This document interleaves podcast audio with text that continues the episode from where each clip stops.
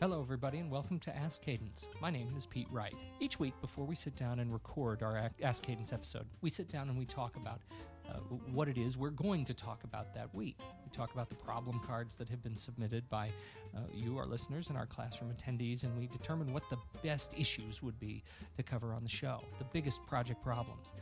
Well, this week, Scott Lissit asked the question What happens when you encounter a project organization that is run exclusively by consensus?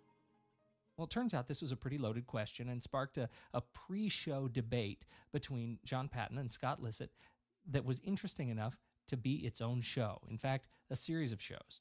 So, this episode, as well as next week's episode, will actually be that pre planning conversation. Please listen to it, and I hope that it sparks some conversation on your end, some debate about the kind of project organization you run, the kind of project organization you're a part of, and thoughts about what you might be able to do to help streamline the decision making process for your own projects. And now I'll get out of the way and we can join this conversation in progress between John Patton and Scott Lissit on project management by consensus. So yeah. project yeah. team meetings have to be consensus. Everybody's got to agree. And the project manager has very little authority. And I'm working with a company now uh, where that's their typical way of doing things. And uh, they are so hesitant to say the project manager has authority to make decisions. They make the project manager a second class citizen and try to prove that he doesn't have the authority. That everybody's equal? Is that kind of consensus? They are trying to, they, they, they don't want the project manager to dictate anything to the team. Everybody's got to agree. Well, it, it can work if the project manager fills the role of consensus leader that oh. causes the consensus to happen. Well, but if, but if there is no leader to take the group to consensus, then the project will never end. Well, but I think uh, consensus is is is not a good model to use when when managing projects. Well, I think uh, it's a great model. I, I think true consensus no. takes a very long time. No, I, I think it's absolutely fantastic, and actually the best technique around in think, study, and research phase? Well, there are other uh, there are other models. Um, there is the uh, what I call the consultative uh, model, where uh, the project manager has authority, but uh, asks uh, everybody for their input, and then encourages debates among the different opinions, and then the project manager makes the final decision. What phase? what phase? Uh, planning phase. Oh, I don't know if I agree with that. Because otherwise, if you're looking for consensus, uh, true consensus means everybody has to buy in. Well, I already discounted it for the re- for the uh, for the planning phase. Oh, okay. So you're talking about the early phases? Yeah, think, study, and research consensus is great. Consultative engagement is great, but for planning and implementation, it's more it's uh, alignment is the way to go. A lot, right? Which says experts are the people who decide uh, who make the decisions. And the project manager's job, the team's job, is to determine who the decision makers are going to be. Find out who the right person is. And um, what happens if the team just can't make a decision? And it gets escalated. Well, then the project manager has to make the decision. Well, the, the decision has to go to the right function. Usually, decisions, key decisions are, are really aligned to a function. And it's the project manager's job to determine which function it is that's got to make that decision. And if the representative from the function can't make the decision, then he's got to escalate.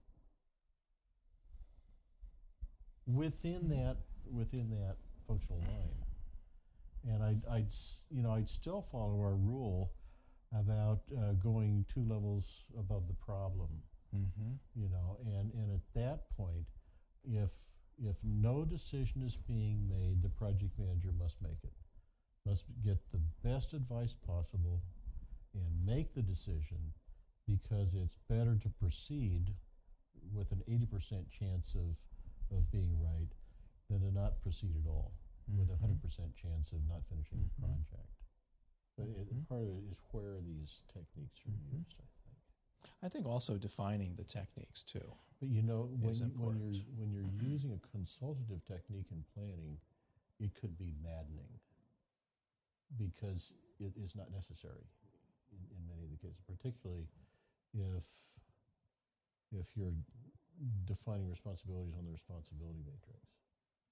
And perhaps in scope, but so much is has, has come together by that point in time that you really want to get focus alignment and a sense of team. Yeah, I guess I'm uh, talking about where the team is putting together um, scope and uh, trying to decide what's uh, what what they're going to do on the project. And, and in that sense, I so my question would be: so they're in the planning phase. What didn't get done in research phase Mm-hmm. that causes them to be so uncertain of scope at this point? Because usually, I, when, when I go in and do a question, startup, right. when I go in and do a startup, scope is not a difficult issue. I guess uh, what I was um, what I was talking about is where the project team becomes paralyzed, because uh, because the project manager feels like uh, he he can't um, lead the team because everything has to be consensus driven. Well, let's let's put that in, in and so the that research gives all the phase then. power to somebody who wants to hold out. Yeah. Oh well, you know, one person out of ten uh, doesn't like that approach. So now, what are you going to do? Are you going to have you know follow up meeting after follow up meeting to try to convince this one person out of ten that uh, this is the way to go, or are you going to give your project manager authority to say? Um, uh, I've heard uh, all the options on the table. You know, nine of us want to go in this direction. I'm just going to say we're going in this direction now.